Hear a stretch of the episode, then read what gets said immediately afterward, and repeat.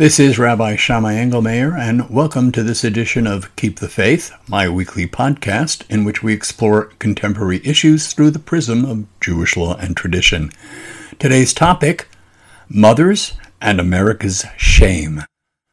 The Torah portion last Shabbat included chapter 19 of the book of Leviticus, Sefer Vayikra in Hebrew. That chapter began with these words You shall be holy, for I, Adonai your God, am holy. The very next thing it says, the very first commandment it gives as part of the prescription for how to achieve holiness is this You shall each revere his mother and his father. I, Adonai, am your God. Remember that in the so called Ten Commandments, we're commanded to honor your father and your mother. Father came first in the ten, but last week, mother came first. You shall each revere your mother and your father. This is the Torah's way of saying that mothers and fathers are equal in God's eyes. Mothers deserve to be honored the same way fathers are to be honored. Mothers deserve to be revered the same way fathers are to be revered. Both are equally deserving of the same level of respect. In America, however, it seems that mothers don't get that kind of respect, at least not in the corporate sense. We set aside a national day to celebrate mothers, and Sunday is that day. But in truly substantive ways on a corporate level, we either ignore their needs or give those needs short shrift. One way in particular that we either ignore those needs or trivialize them is also the most frightening. Seeing to it that women have healthy pregnancies and that they survive those pregnancies. Each year in the United States, as many as 900 women die from childbirth related causes, and some 65,000 nearly die. According to a CDC report issued in January, a report that began to be issued routinely in 1986 but hadn't been released in over 10 years for whatever reason. According to that report, in 2018, there were 17.4 maternal deaths per 100,000 live births, meaning 658 women died in 2018. The figure includes deaths during pregnancy, at birth, or within the first 42 days after giving birth. That figure of 658 is flawed, but we'll get to that in a moment. How does that 658 figure compare to other countries? It compares very poorly indeed. In fact, for arguably the richest country in the world, it compares disgracefully. Based on statistics compiled by the World Health Organization, the United States ranks 55th, 55th when it comes to maternal death rates. We're just behind Russia with 17 deaths per 100,000 and just ahead of Ukraine with 19 deaths per 100,000. We rank 55th. There are 54 other countries who have better records protecting birthing mothers than we have. Women here are more than three times as likely as Canadian women and six times more likely than Scandinavian women to die from the start of pregnancy to one year after pregnancy ends. What turns a shameful statistic into a disgraceful one is that somewhere around 60%, 60% of these deaths in the United States are preventable, according to a CDC report issued last year. Eugene Declercq is a professor of community health sciences at Boston University School of Public Health. In analyzing the CDC report from January, he says that it gets even worse when you compare the United States to the nine other wealthiest industrialized countries England, Germany, Canada, France, Australia, China, Japan, Italy, and India. In that comparison, the United States ranks dead last. It ranks 10th, 10th out of 10 countries. We're at the bottom of the list. As if that's not disgraceful enough, the picture is probably even worse than that because there are gaping holes in the CDC report. First, the report had several cutoff points. The first cutoff point was age. Women aged 44 and older weren't included in the CDC's survey. That cutoff point is surprising for a number of reasons, including the fact that women can give birth until they're 50 or 51 years old. That cutoff point also was surprising because, according to that very same CDC study, the maternal mortality rate for women aged 40 and older, meaning aged 40 to 44, was 81.9 deaths per 100,000 live births. And that's 7.7 times higher than the rate for women under age 25. Consider how much higher that number would be if there was no cutoff and deaths of women from 44 to 51 were also included. The data show that beginning at age 35, the risks of a pregnancy related death rises with every year that goes by. If it's nearly eight times higher for women 40 to 44, how much higher than that is it from 44 to 51?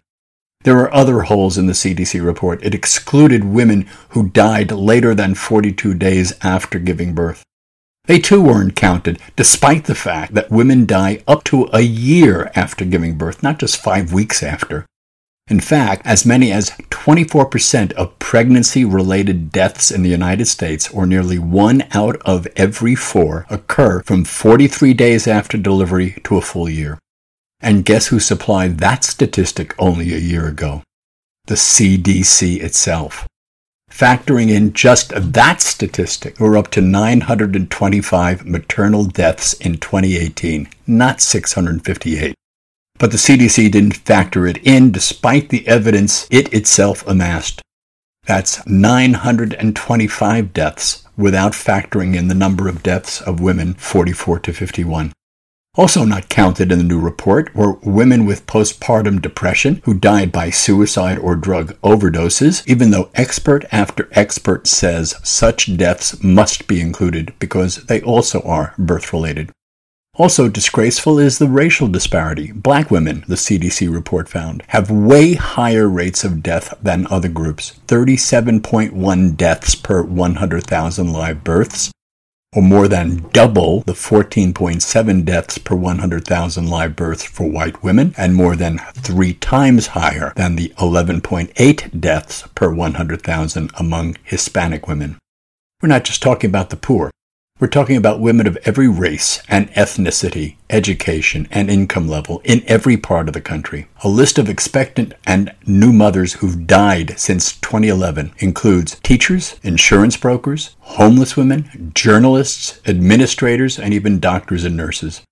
These women died from various heart problems, from massive hemorrhaging, from blood clots, infections, and pregnancy induced high blood pressure, and so forth. Many of them died days or weeks after leaving the hospital. There are a whole lot of reasons for this higher maternal mortality rate. The medical system in this country is in great part to blame. Mothers are sent home from the hospital much too quickly. Too many doctors are opting for C sections over natural births, too often leading to more life threatening complications, especially in older women a woefully inadequate healthcare system that makes it harder for new mothers, especially those without good insurance, to get proper care both before birth and through the 12 months after birth. Then there's Medicaid. It pays for about 47% of births, but in too many states it only covers mothers for 60 days after giving birth. That's a major flaw given the fact that nearly one out of every four maternal deaths occurs after 60 days all the way up to a full year. Extending maternal coverage to a full year is essential, say the experts, and they've been saying it for quite a while, but the political will to do so is lacking. There's greater political will, at least on one side of the political divide, to bring an end to the Affordable Care Act, which would bring an end to almost all Medicaid funding for both mothers and infants.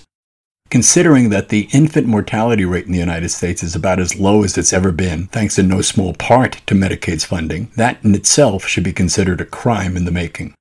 We're supposed to be one nation under God, but God seems to have no influence when it comes to setting policy, whether at the government level or in the medical profession. To both, it's not the Almighty, but the Almighty Buck that rules. We're seeing that now with the pandemic and the push to get the economy going. It's the scientists and medical professionals versus the almighty buck. Dr. Anthony Fauci put it bluntly on Cuomo Primetime this week. It's a balancing act, he said, pointedly adding, How many deaths and how much suffering are you willing to accept to get back to what you want to be, some form of normality, sooner rather than later? In essence, that question was answered by our former governor here in New Jersey, Chris Christie, in a CNN interview with Dana Bash. There are going to be deaths, he said, and there are going to be deaths no matter what. When Bash asked him whether Americans would accept 3,000 deaths a day in order to reopen the economy, which is what even the White House projects, Christie quickly answered with, They're gonna have to. They're gonna have to. The first human to be created as we understand humans was a woman, and she was also the first human in the Torah to be given a name, Chava, Eve, meaning the mother of all the living, the Torah says. Adam, Adam, is not a name, it's just a word meaning human. The first man has no name, the first woman does, because she was a mother. The first human to give God a name in the Torah was a woman, Hagar. She also obeyed God and put up with the harsh treatment and insults from her mistress for the benefit of her son. The most selfless people in Bereshit, in Genesis, are not the patriarchs, but the women. Hagar and the matriarchs, Sarah, Rivka, Rachel, and Leah, and also Bilhah and Zilpah. They all sacrificed much for their children, and God's Torah honors them for it. Long before God ever speaks to Yitzchak, to Isaac, for example, he speaks to Rivka, to Rebekah. And as I noted at the beginning, the Torah goes out of its way to make sure we understand that mothers are on the same level as fathers. Liberals make big issues out of maternity leave and equal pay for equal work, but little was said by them about extending maternal health care until the Democratic primary race this year, and that happened only because the women in the race forced the issue onto the agenda. Conservatives, meanwhile, are out to cut all entitlements, regardless of what that would mean to women, to children, or to anyone else. Every year in this country, as many as 900 women or more die from pregnancy or childbirth related causes, and some 65,000 nearly die. The worst record of any developed country in the world, and even of many less developed ones. Remember, just by the CDC's numbers, we rank 55th. There are a whole lot of poorer, less developed countries doing better at protecting mothers than we are.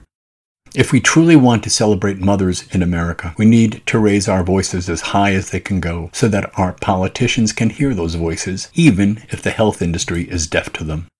This is Rabbi Shammai Engelmayer. I hope you come back for my next podcast, and I'd like to hear what you think about this and my other Keep the Faith podcasts. Go to www.shammai,